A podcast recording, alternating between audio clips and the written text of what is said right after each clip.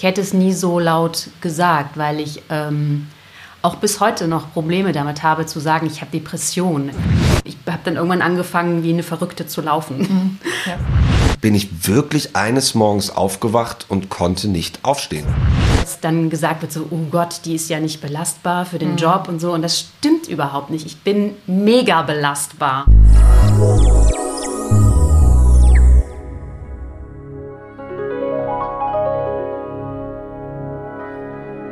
Butter bei die Psyche. Ein Podcast von Nina Goldberg und Fabian Kläuber.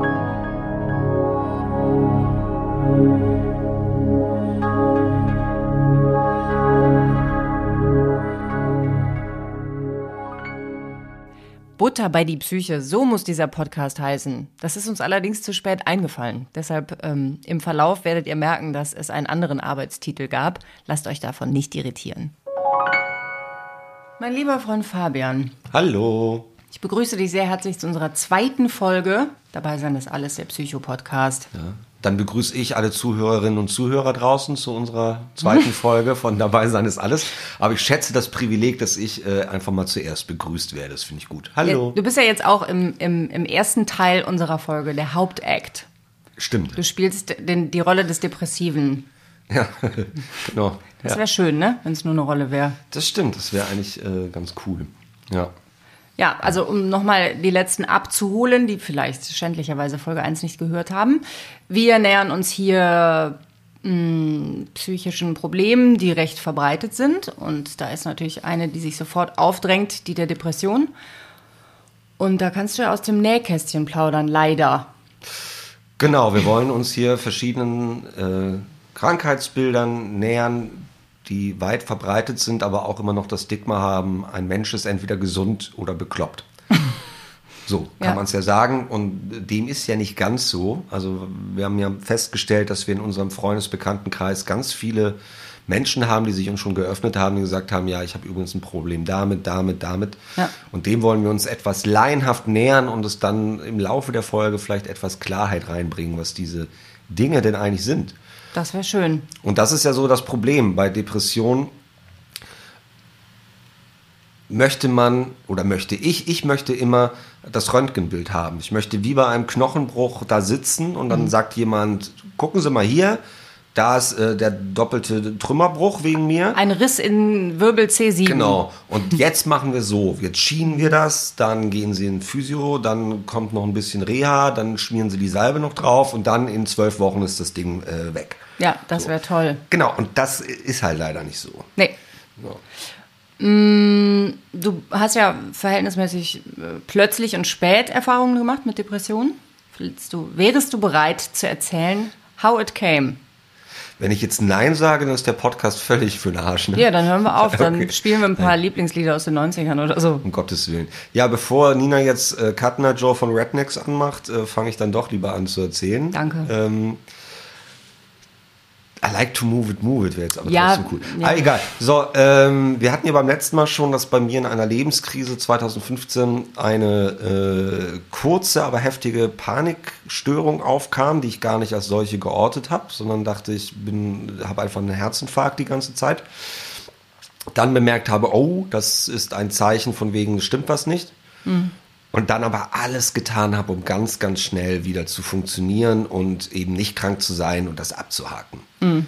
So, äh, für weitere Details kann man nochmal in Folge 1 reinhören.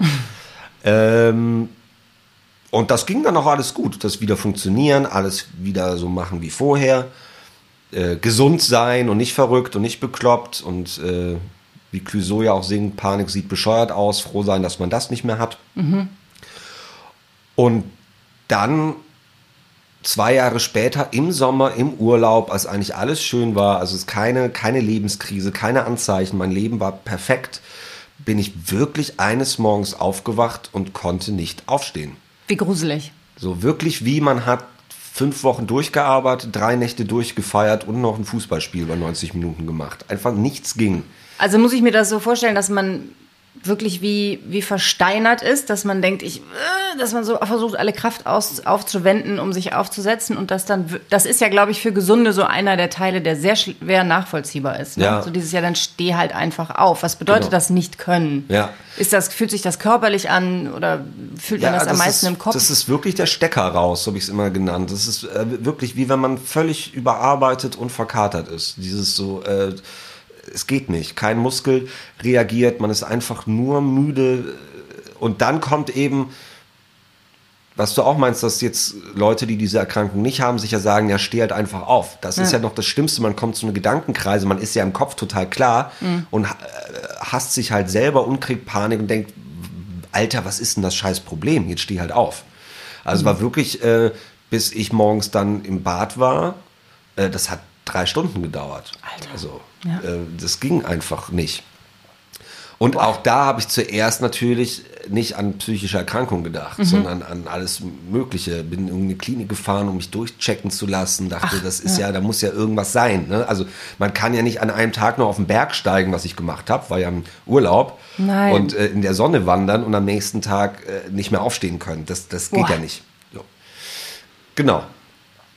Das war nicht schön. Das ging auch eine Weile. Und dann kam ich langsam auch über Freunde, die das selber haben und Gott sei Dank mich dann auf den Trichter gebracht haben, kam ich auf das Thema Depression. Mhm. Und das hat sich dann auch bewahrheitet. Wobei es natürlich schwierig ist, weil es eben nicht dieses Röntgenbild wieder gibt. Ne? Ja. Also dann gibt es ja depressive Episoden und so weiter. So Depression nicht gleich Depression, aber irgendwann mal klar, okay, mhm. das ist es. Mhm. Und einerseits total erleichternd, dass man endlich eine Diagnose hat. Und ja. nicht denkt, man stirbt oder man hat irgendeine Krebsform, die keiner findet, weil mm, man halt nicht ja. aufstehen kann. Aber auch nicht schön, weil es für mich auch total mit Schwäche und Makel verbunden war. Also ich will das nicht haben, ich will kein äh, psychisch behinderter Mensch sein. Mm. So. Und natürlich, weil es nicht greifbar ist. Mm. Ja, das macht man. Ja. Genau. Ähm, wie ging es denn dann weiter? Um eine ganz klassische Journalistenfrage zu stellen. Wie ging es dann weiter? Also du hast diesen Urlaub über die Bühne gebracht und brauchtest morgens zweieinhalb Stunden, um ins Bad zu kommen. Ja. Und ich stelle mir vor, dass man in dieser Zeit nie ruhige Episoden hat und seien es auch nur ein paar Stunden, weil alles so neu ist und, und einen so überfordert. Ja, auch total Angst, dass man einfach, die Arbeit geht hier wieder los, der Alltag geht los, dass man dass die Beziehung, die man führt, äh, meine Partnerin mich jetzt nicht mehr liebt, dass ich meinen Beruf nicht mehr ausüben kann, dass ich für immer nur eine Belastung für alle Menschen bin in dieser mhm. Form. Also man mhm. denkt ja viel weiter. Man denkt eben nicht nur an den Moment, komm runter, komm klar, was mhm. man sollte, mhm. ähm, sondern nein, äh, das wird alles ganz, ganz groß und endgültig. Ja, und dann habe ich wirklich versucht, wieder zu arbeiten. Und es ging nicht. Und dann bin ich eben raus aus allem für eine Weile, für ein halbes Jahr. Und äh, das halbe Jahr habe ich auch wirklich gebraucht. Sowohl mit Medikamenten, mhm. dass man, ne, wie bei einer Schilddrüsenunterfunktion, äh, Ärzte festgestellt haben, ja, nee, ich glaube, wir sollten da mal eine Krücke geben. Wir sollten den Hormonhaushalt oder das ganze Chemische, was da fehlt, anschieben. Das macht dann auch erstmal keinen Spaß, weil das Medikament oft das erste eben nicht das Richtige ist. Ne? Also man muss da auch ein suchen und. War das bei dir auch so? Ja. Was war bei dem, wie merkt man, das ist nicht das Richtige? das war, weil die Ärztin gesagt hat, das kann keinen Spaß machen, erstmal chemische Veränderungen. Sie werden Schweißausbrüche haben, Stimmungsschwankungen, vielleicht nicht schlafen, Kopfschmerzen, kann alles passieren. Äh, was nicht passieren sollte, wären Panikattacken ja. oder Impotenz. Ja. Und äh, ja, die Impotenz war es dann. Ehrlich? ja. Also richtig schnell. So, na, man nimmt das drei Wochen und merkt. Ist schneller, schneller. So nach zehn Tagen ja. oder so war ich dann. Okay, äh, noch eine weitere krasse indiskrete Frage, weil wir sind ja hier, um ja. Äh, Fakten zu ja, schaffen und um ehrlich zu sein. Impotenz, weil kein Bock mehr oder Impotenz, hm. weil physisch dann einfach physisch. kein Hoch mehr? Okay, physisch. also Bock war noch da. Bock war total da und ich hatte auch als Depressiver immer noch gerne Sex und ich erinnere mich auch, wie ich. Ähm, als das dann nicht mehr ging, pathetisch meine Faust gen Himmel geschwungen habe und den pathetischen Satz gesagt habe, das Einzige, was mir noch Spaß macht und was ich kann, nehmt ihr mir auch noch. Ja, da war ich fertig. Das war wirklich. Äh, ja. Nee, Sex war immer noch schön und ging und war dann auch mal, man entspannt ja, man ja. kommt vom Thema weg. Ja, und dann Medikament Nummer zwei hat dann nach Stotterstart irgendwann geklappt, dann wurde es erhöht, dann wieder doch nicht. Also man muss sich da halt rantasten und das sind einfach chemische Prozesse. Mhm. Und du nimmst das bis heute, ne? Ich nehme das bis heute.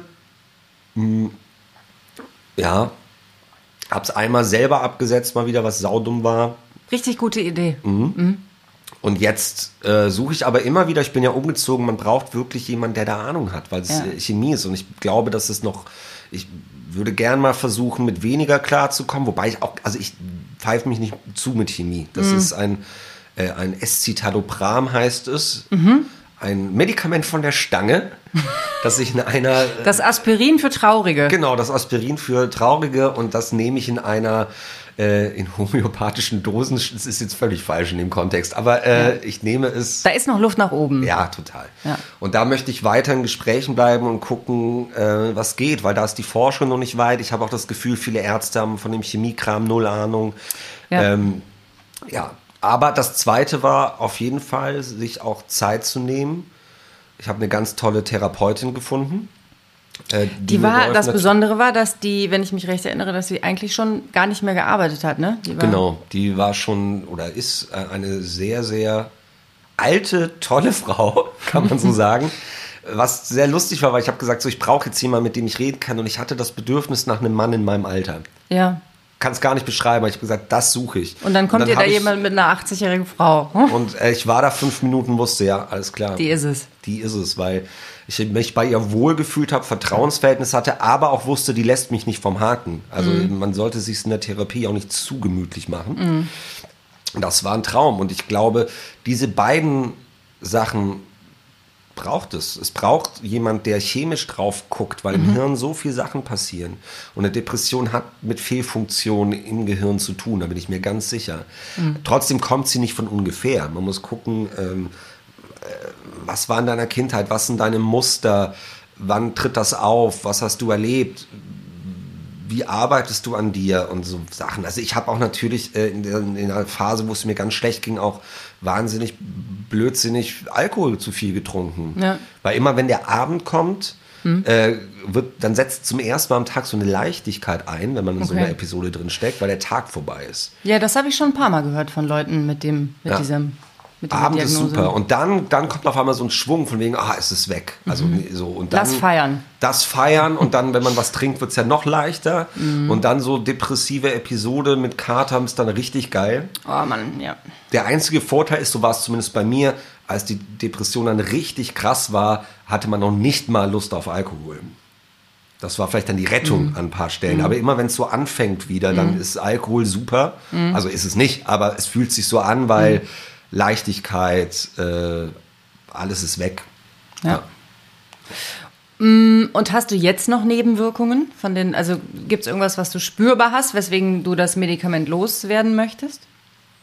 Nee, äh, ich möchte das Medikament gar nicht zwingend loswerden. Ich möchte einfach in guten medizinischen Händen sein, um zusammen zu entscheiden, was ist gut. Wenn man entscheidet, äh, weiternehmen, weil es Sachenausgleich, nehme ich das auch. Ich habe mhm. Bock auf ein Vertrauensverhältnis. Mhm mit jemandem, der Ahnung hat. Mhm.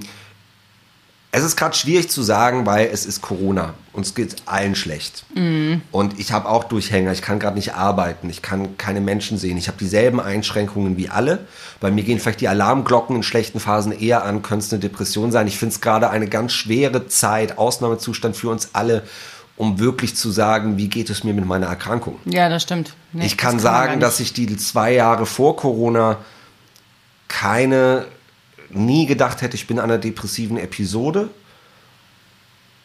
Aber diese Phasen, die jeder von uns im Monat hat, diese zwei, drei Tage, wo es einfach schwerer fällt, wo man vielleicht dünnhäutiger ist, ähm, wo es einem einfach nicht so gut geht, diese Stimmungsschwankungen, glaube ich, sind bei mir die Tiefs etwas tiefer. Mm, okay. Aber weit davon entfernt, etwas nicht machen zu können oder äh, Einschränkungen zu haben, das habe ich ganz gut hingekriegt mit viel Hilfe es ist natürlich so in diesen drei Tagen, dass ein bisschen im Hinterkopf die Angst kommt, ah, es könnte wieder etwas werden. Mhm. Aber ansonsten nicht. Aber jetzt in Corona-Zeiten, ich kann gerade überhaupt nicht sagen, wenn ich ein Tief habe, ist es ein Corona-Tief, ist es ein depressives Tief. Ja, weil das wäre ja auch mehr als berechtigt. Ne? Du sagst gerade, wir haben alle dieselben Einschränkungen, aber das ist ja so nicht wahr. Also viele haben ihre Stelle noch und können das von zu Hause aus machen und sind vielleicht in Kurzarbeit, aber man muss ja auch sagen, dass dir wirklich alles weggebrochen ist, als das losging Ja, natürlich. Beruflich. Aber auch da bin ich leider nicht der Einzige. Außerdem, es ist nicht so eine Competition, was ich auch schön finde. Ich finde das Wort schön im Zusammenhang mit Corona gerade sehr strange. Aber ja. in meinem Freundeskreis, Corona betrifft uns alle. Mhm. Und natürlich habe ich viele Freunde, die ihren Job nicht verloren haben, denen es wirtschaftlich gut geht, aber die beispielsweise drei Kinder zu Hause ja, haben ja, und Homeschooling haben neben dem Büro. Die haben so einen derben Stress, mhm. eine ganz andere Form von Stress. Ja. Deswegen sehe ich mich gar nicht so als Exot und äh, ich möchte auch nicht den Eindruck vermitteln, ich freue mich über das Leid der anderen, aber so ein Nein. gewisses Solidaritätsding ja. spüre ich schon. Mhm. Also mein bester Freund hat drei Kinder. Mhm. Ähm, und einen Job. Äh, der hat richtig Stress in Corona. Einen ganz anderen als ich. Ja. Ich würde sagen, ähm, wir holen einfach die nächste Bekloppte ins Boot. Yippie! Wir haben äh, eine Freundin von uns hat sich bereit erklärt, über ihre Form der Depression zu sprechen, weil das sollte vielleicht noch gesagt sein. Mir haben sich ganz viele Leute geöffnet in der Zeit, dass sie das auch haben, hatten, so. Mhm. Und es verläuft nie gleich. Es mhm. ist eine höchst individuelle Kiste.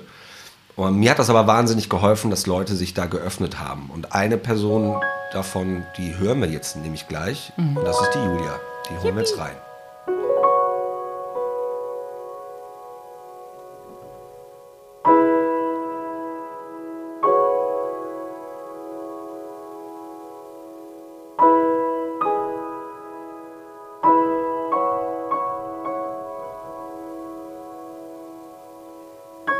Wie schön, dass du uns beehrst.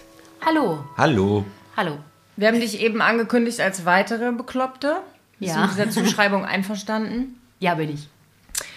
Äh, ich durfte eben den Fabian ein bisschen ausfragen über seine Depression und das äh, tun wir jetzt auch mit dir. Mhm. Ähm, wie lange ja, lang hast du damit schon zu tun, mit dem Shit?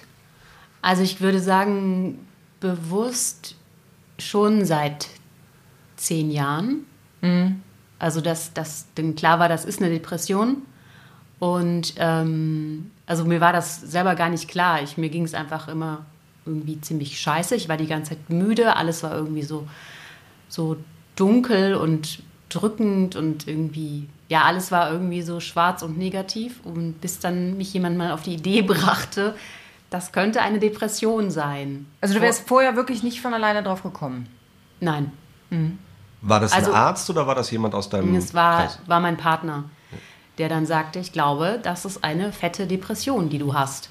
Und ähm, also vielleicht hätte ich, also ich glaube, ich hätte, mir, ich hätte mir vielleicht einen Teil gedacht davon, aber ich hätte es nie so laut gesagt, weil ich ähm, auch bis heute noch Probleme damit habe zu sagen, ich habe Depressionen. Dann sehe ich irgendwie immer mich direkt, wie ich so, wie so eine die war, die sich irgendwie an die Stirn fasst und sagt, ich habe eine Depression. Nein, wirklich? Also das ist immer noch so voll drin, dass ich denke so, ja, Depression, das äh, ist teilweise schwer zu verstehen und ähm, man muss sich dann nur ein bisschen zusammennehmen und dann läuft das schon wieder, weil es eben so schwer begreiflich ist, ähm, was da eigentlich abläuft. Oder es ist teilweise auch schwer zu beschreiben, was da eigentlich passiert. Und das Feedback von manchen Leuten ist auch, also obwohl die schon sehr viel Verständnis zeigen, dass sie sagen, ja, dass sie sagen, krass, das hört sich ja wirklich schlimm an. Mhm. Aber sie können es nicht richtig nachvollziehen. Kann man, glaube ich, auch nicht. Also, ich, ja.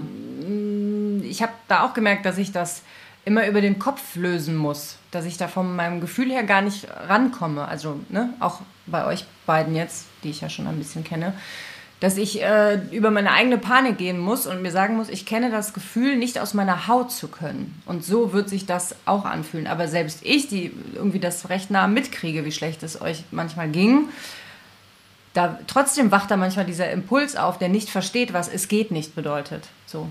Ja. Und ich halte mich für relativ einfühlsam, was sowas angeht. Ja. Also. Ja, das stimmt. Und hast du schon mal so richtige klassische Sprüche kassiert auch mit, ähm, ja, dann musst du vielleicht ein bisschen mehr Sport machen oder hast du mal geguckt, ob du genug Ballaststoffe isst oder so eine Scheiße?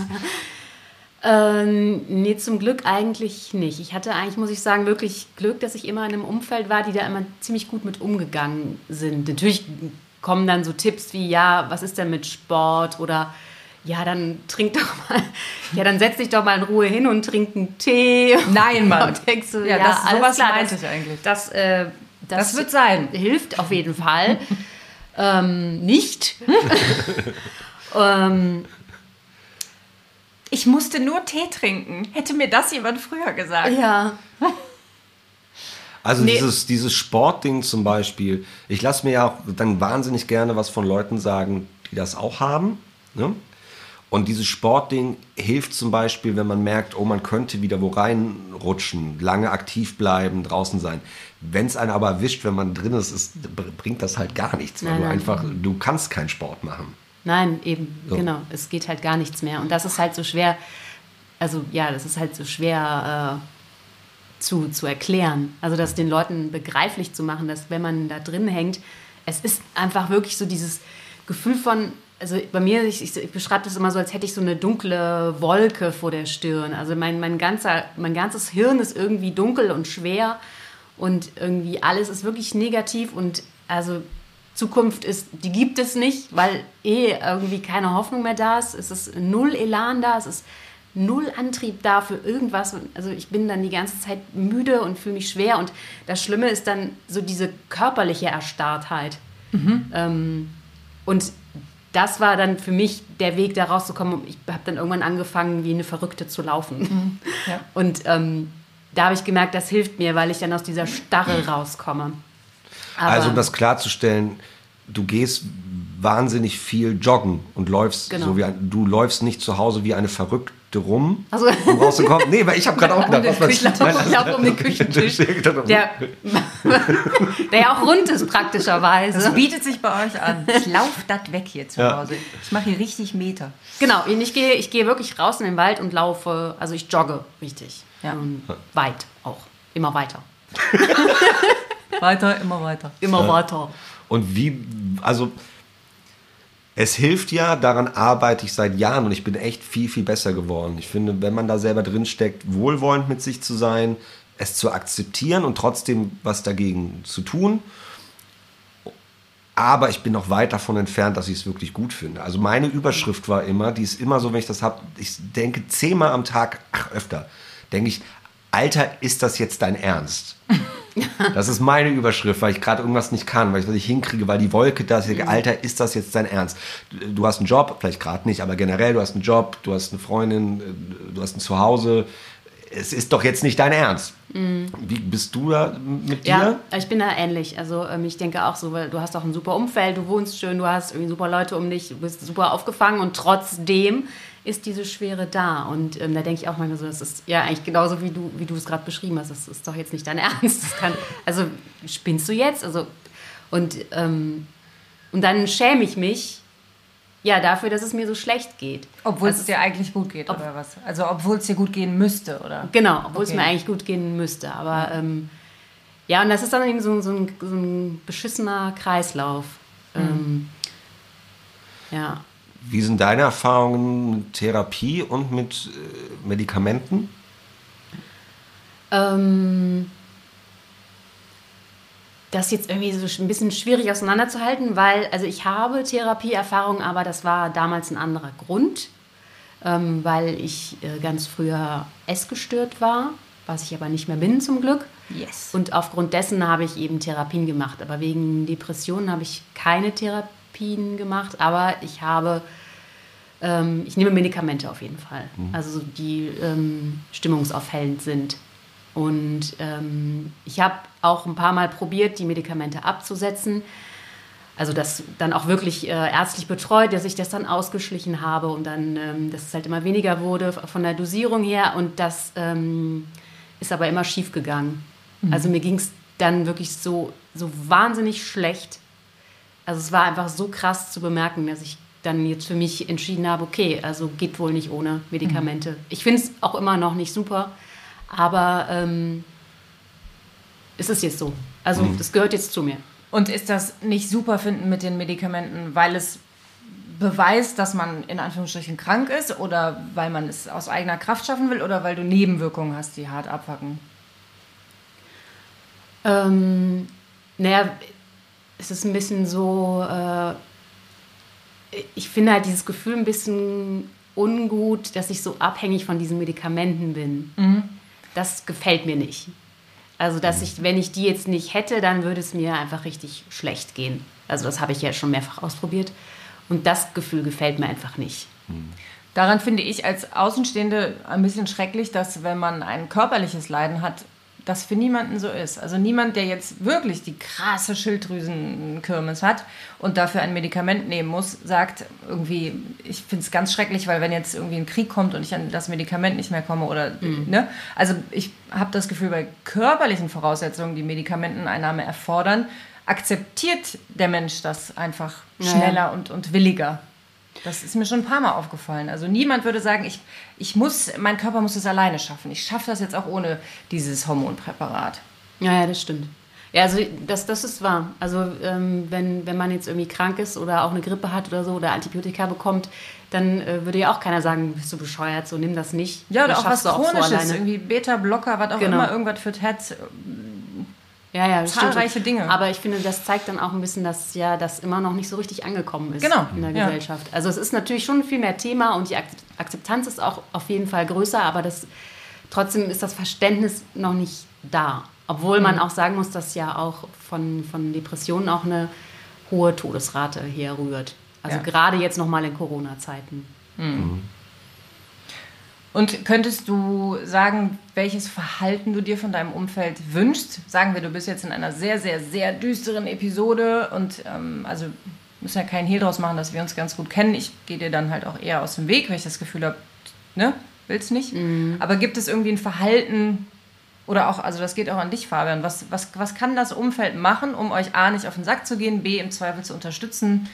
Hättet ihr da Ideen oder ist das so individuell, dass sich das nicht lohnt? Ich, ich glaube, boah, ist schwer zu sagen. Das muss natürlich jeder für sich selber auch ne, irgendwie entscheiden und gucken. Also ich für, ich für mich, für meinen Teil kann sagen, das weiß ich jetzt mittlerweile, das habe ich herausgefunden für mich, dass wenn ich wieder in so einem Loch bin, dass ich, ich bin dann immer wahnsinnig ähm, geräuschempfindlich mhm. und irgendwie ist auch alles dann zu hell und mhm. also ich habe mich jetzt damit abgefunden, dass ich mich dann einfach ins Bett lege und schlafe. Ja. Also zwar nicht den ganzen Tag, aber dann ähm, ja, ich bin dann einfach für mich. Mhm. Und, äh, und ich habe mittlerweile raus, dass ich merke, so, okay, jetzt wird es besser, es wird wieder lichter so und jetzt komme ich hier wieder Schritt für Schritt rausgekrabbelt. Mhm. Aber also für mich ist schon die beste Lösung, dass man mich in Ruhe lässt. Also ich habe, ich glaube, ich habe das soweit für mich dann schon erkannt, dass ich, also ich habe da so meine Strategien mittlerweile, dass ich das, dass ich da ganz gut wieder rausfinde oder merke, dass ich jetzt wieder rausfinde. Weil es könnte ja auch Leuten so gehen, dass sie dann so wenig Antrieb haben, sich einfach freuen, wenn irgendwie von ja. außen jemand kommt und zieht und sagt, du kommst jetzt mit oder so. Und, aber das kann natürlich auch schief gehen. Also ich glaube, man ist da als, also ich bin da als Außenstehender auch immer unsicher. So. Also bei mir ging das eher schief. Mhm. Mich stresst das dann noch mehr. Okay. Ja. Und ähm, es, für mich war immer wichtig, dass ich so äh, unabhängig war, dass ich, dass, dass so diese, dieser Entschluss, ich gehe jetzt wieder raus oder ich äh, krieche da jetzt wieder raus aus diesem Loch. Mhm ähm, dass das aus mir kommt ja. und nicht, dass andere mich quasi rausziehen. Mhm. Aber das ist so mein, mein Ding irgendwie. Das ähm, hilft mir. Ja. Und bei dir? Ich möchte lieber darauf hinaus, was man machen kann, wenn man nicht in so einer Episode steckt. Nämlich, dass wir Depressiven, geil, es klingt wie so eine Bande, wir, die Depressiven, äh, wir Spürst du es nicht in dir, das schöne Leben, das Hoffnung? Was war das denn jetzt? Er gibt doch diese, diese Sendung über. Nein? Egal, wir schneiden das raus. Definitiv nicht, das bleibt drin. so, ähm, wir sind nicht immer depressiv und wir sind die, den größten Teil völlig belastbar und wenn nicht kommunizieren wir es und äh, man muss uns nicht immer mit Sandhandschuhen anpacken. Genau. Ja? Oder wenn Freunde sagen, ihnen geht's schlecht, dann müssen die nicht sagen, also jetzt klagen auf hohem Niveau, weil ich habe jetzt nicht eine Depression, wo ich mir denke, ja, ugh. aber dir geht's mhm. trotzdem gerade schlecht. Also ich habe und mir geht's manchmal auch schlecht, ohne dass ich eine Depression habe. Weißt du so? Also mhm. äh, wenn ich einen scheiß Tag habe oder was in der Arbeit oder der Beziehung nicht klappt, heißt das nicht, dass sobald was nicht läuft, ich in eine Depression abrutsche. Ja. Also das eigentlich ist nicht so ja. Normalität. Ja. Keine genau. Sonderbehandlung. Wie gesagt, wir haben am Anfang des Gesprächs schon gesagt, Corona ist gerade für alle Ausnahmezustand. Ich ja. kann gerade gar nicht sagen, wie das zusammenpasst. Aber vor Corona, ich hatte davor eine sehr, sehr lange Zeit ohne depressive Episode und da ging es mir mal gut und mal schlecht und mal haben Sachen geklappt und mal nicht geklappt und so kann man mir dann begegnen. Und das andere ist Menschen, die glauben, die glauben oder den Verdacht haben, das auch schon wissen, dass sie äh, erkrankt sind, dass sie betroffen sind, äh, den kann ich nur raten, sich zu öffnen. Vielleicht nicht direkt öffentlich oder auf Facebook mhm. oder am Arbeitsplatz oder was auch immer, aber ja. mal so im Freundeskreis, im Familienkreis, weil es wird sich jemand outen und sagen, und der wird dir helfen. Also mir hat das so gut getan, Freunde zu haben, auch wie dich, Julia, und andere, die das auch schon hatten, Erfahrungen damit. Das ist unersetzlich. Auch ich habe ganz viele tolle Freunde, die das nicht haben, die mir auch helfen konnten. Aber es ist noch mal was mhm. anderes. Und du siehst, wie viele Leute, die du abgespeichert hast als aktiv, als erfolgreich, als stark, das auch haben. Und, mhm, das, ja, also, und, und ich konnte es auch schon ein paar Mal zurückgeben. Also ich habe ein paar Mal auch Fremde, dass irgendjemand mal im Freundeskreis gesagt hat, du, meine äh, Arbeitskollegin hat sich mir geöffnet, darf die dich mal an, anrufen? Sowas hat mich gefreut, ist wieder mhm. doof. Nee, nee, es freut mich natürlich nicht. dass es jemand beschissen geht, aber dass man das so ein bisschen zurückgeben kann. Ja, das stimmt. Und das geht natürlich nur, wenn Leute das auch ähm, sich öffnen und das einfordern oder mhm. wollen. Ja, das finde ich auch einen ganz wichtigen Punkt. Also, so dass es ja, es geht ja nicht, es geht ja jetzt nicht nur um die, um die Krankheit und das, was Fabian sagt, finde ich ganz wichtig. Es geht uns ja nicht die ganze Zeit schlecht und wenn, uns, wenn es uns mal kacke geht, dann ist das, muss es nicht unbedingt die Depression sein. Also, da gibt es ja auch noch Unterschiede. Und was ich auch, das war auch ein bisschen so meine Sorge hier äh, mitzumachen, dass dann gesagt wird, so, oh Gott, die ist ja nicht belastbar für den mhm. Job und so. Und das stimmt überhaupt nicht. Ich bin mega belastbar. Ja. Ich bin wirklich eine Arbeiterin und, ähm, und schlimm wird es erst dann, wenn halt nicht mehr so viel passiert, wenn die Struktur fehlt. Mhm. Und ähm, also das ist wirklich, das, das hat nichts miteinander zu tun, Belastbarkeit und ähm, Nein, wie soll ich das jetzt ja, sagen? Nee, das stimmt. Also das, äh, die Krankheit und nicht belastbar sein, das hat eigentlich, also nichts miteinander zu tun. Nein. Ja. Also die fast alle, die alle Menschen mit dieser Erkrankung, die ich kenne, sind genauso belastbar wie alle anderen auch. Also es ist nicht so, oh, es gibt Druck oder die Aufgabe ist groß bei der ja. Arbeit, oh, man kriegt eine Depression. Das ist, nein, überhaupt nicht. Überhaupt das sind zwei völlig verschiedene Sachen. Ja. Es ist eher so, dass die Arbeit manchmal sogar hilft, da rauszukommen oder das ja. mal ein bisschen wegzuschieben oder so und dann hast du auf einmal frei und dann rutschst du eher rein. Genau. Äh, aber ja, kann man pauschal jetzt auch nicht für alle sagen, aber nee, das eben, weil so das würde ja dann in der Konsequenz bedeuten, dass ihr nur ganz viel Ablenkung braucht und dann wird es schon wieder gehen. Ja, das stimmt das auch wieder. Das ist ja, ja. auch Quatsch. Ja, Kacke ist's. ja, aber äh, händelbar, also was will ja. man machen? Ne? Wir haben am Anfang gesagt, das Röntgenbild, das gibt's nicht. Mhm. Ähm, aber es gibt mittlerweile, glaube ich, sehr viele Mittel und Wege, sich so ein eigenes Röntgenbild ansatzweise vielleicht zu basteln. Bei, bei mir mit meinem Panikrahmen ist es so, dass ich auch lange den einfach loswerden wollte und so lange mit Fleiß und, und Preußentum beackern, bis er sich einfach verpisst. So. Und das hat einfach lange gedauert, um zu einzusehen, das passiert nicht, sondern es verläuft eben auch in Episoden und ist auch nicht immer klar konturierbar, woran es jetzt liegt. Aber wenn ich so aus dem Bauch heraus irgendwie in die Zukunft gucken müsste, würde ich schon sagen, das ist ein Teil von mir und ich gehe davon aus, dass er bleibt. Dass er manchmal die Klappe hält und mich manchmal sehr einschränkt und dann wieder gar nicht stört. Hättet ihr das mit euren Krankheiten auch oder ist da noch so ein Rest, der sagt, der ja. geht irgendwann wieder komplett weg? Nee, also war bei mir genauso. Also ich habe ähm, am Anfang auch mal diese Gedanken gehabt, auch besonders wenn ich jetzt rückblickend auf die Essstörung äh, schaue, da war immer für mich so Thema, dass ich gesagt habe, so, die muss weg, die muss raus. Ja. Und, und das hat überhaupt nicht funktioniert. Ich konnte das irgendwie nicht loslassen. Und dann erst, als ich für mich gesagt habe, ich habe das, das gehört zu mir, es hat irgendeinen Zweck, mhm. auf, dann auf einmal ging es. Es, es auf einmal fing es an, sich so auszuschleichen. Also es war immer noch schwer, das loszulassen, aber ähm, und das ist mit der Depression ähnlich. Am Anfang habe ich mich eben dafür geschämt und dachte so, nein, ich bin einfach nur, ich bin einfach nur eine Versagerin und ich bin nicht belastbar und ähm, ich äh, krieg nichts auf die Reihe. Bin läppsch, bin einfach läppsch. Genau. Und bis ich dann akzeptiert habe, okay, ich habe das, es gehört zu mir und das kommt in bestimmten Phasen, ist das dann eben Thema und dann ist es eben so, aber es hört auch wieder auf. Ja. Also an dem Punkt bin ich noch nicht. Ich, ich belüge mich gnadenlos. Ich merke das immer, mir geht es gut und dann wenn ich über Depressionen spreche, wie jetzt hier, äh, weil mir jemand ein Mikro vor die Nase gestellt hat, danke Nina. Du selbst. Ja, stimmt. Oder ähm, weil jemand mich anruft und Hilfe braucht, dann sage ich immer, es gehört zu dir, es wird nie ganz weggehen, man kann nur damit umgehen lernen. Das sage ich dann, weil mein Kopf das so versteht. Und wenn ich dann in so eine Episode reinrutsche, dann merke ich immer, dass ich das selber zwar erzähle, aber mir nicht glaube. dass ich immer die Hoffnung habe, es geht doch wieder ganz weg. Und jetzt ging es jetzt zwei Jahre, da hatte ich nichts so richtig oder so. Und, äh, und dann merke ich immer, ah, okay, alles klar, du erzählst total klug diese Dinge, aber es kommt bei dir selber ja gar nicht so an. Ich bin jedes Mal wieder überrascht und wahnsinnig sauer dann. Ja. Doch noch nicht weg. Doch noch nicht weg. Mist. Ja. Hm. So. Julia, vielen Dank, dass du gesprochen hast mit uns darüber. Sehr gern. Vielleicht reden wir irgendwann mit dir auch nochmal über was Lustiges. ja. Mal gucken, zu was das passt. Ähm, ist klar.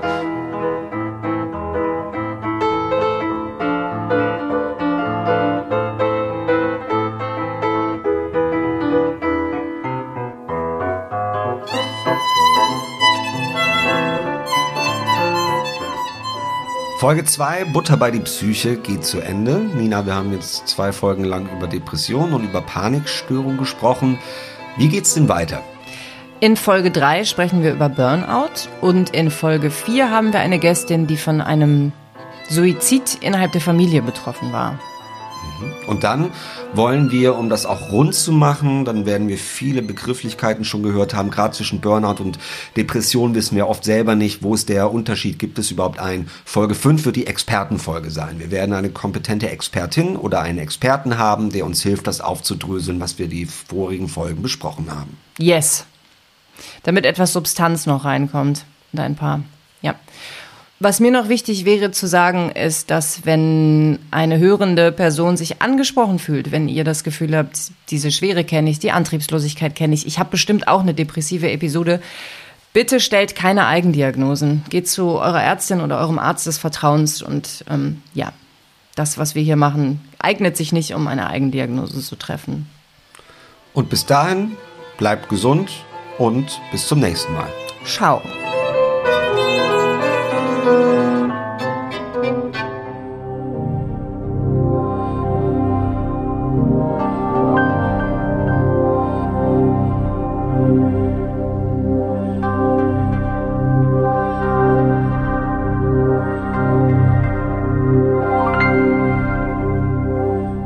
Butter bei die Psyche.